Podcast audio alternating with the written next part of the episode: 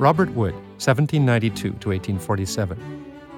According to family tradition and numerous accounts from the 19th century, Robert Wood was an illegitimate child of Prince Edward, the fourth son of King George III. The prince served in Quebec City with the British Army in the late 18th century. At that time, he was living with Madame de Saint Laurent, a French Catholic. The story is told that the couple had a son. When they left Canada, they entrusted the child to an employee, Robert Wood, who gave the boy his name and raised him here in Quebec City. The child grew up to become a very successful wood merchant and ship owner. Robert Wood died far from home in Savannah, Georgia in 1847. He had traveled south hoping that a warmer climate might improve his health. His body was returned to Quebec City and he was buried here. In the end, Prince Edward, Duke of Kent, had to part from his mistress, Madame de Laurent, in order to provide an heir to the throne. He married a German princess, and their daughter was Queen Victoria. Was Robert Wood really the Queen's half brother?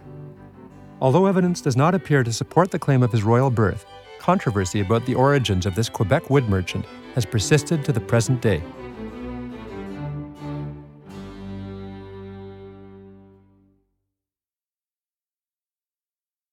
Now look to the right, beyond the cross, to a massive stone structure in front of the west wall at the far end of the cemetery. It's the burial vault of the Stuart family. The gravestones that we see today in the cemetery almost all commemorate the most privileged members of society, members of the elite whose families had the means to erect a monument to their memory.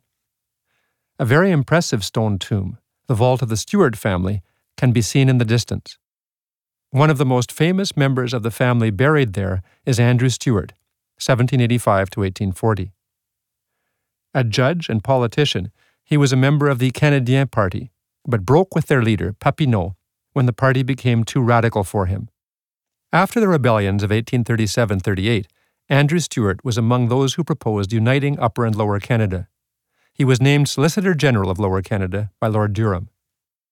His brother, Sir James, also served in that position and later became Chief Justice of the province. Sir James was made a baronet in honor of his service to king and country. Sometimes a controversial figure who was known for his arrogance and pride, Sir James Stuart once challenged the governor to a duel. Now look left toward the south wall of the cemetery where you'll see a tomb in the form of a rectangular stone box above the ground.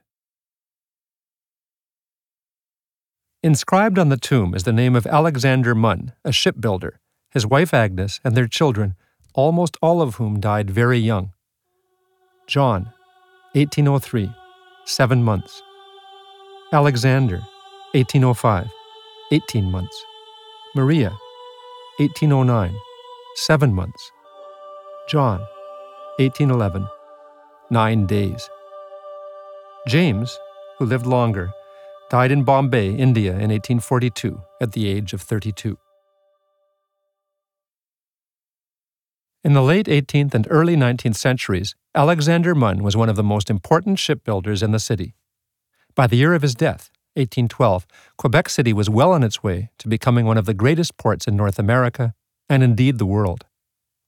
During the Napoleonic Wars, France blockaded Europe cutting England off from the Baltic region where the British had traditionally gone to obtain their wood. The British turned to their colonies, and Quebec City became a major port for the export of wood to Great Britain. All the coves, for kilometers, on both sides of the St. Lawrence, were filled with wood to be taken away by the hundreds of British ships that arrived in Quebec City each year. This was also an important time for the construction of wooden ships. In the late 19th century, over 1,600 tall sailing ships were launched from Quebec City. Follow the path to a place where we'll find the graves of people whose lives were linked to the sea, to ships, and the port.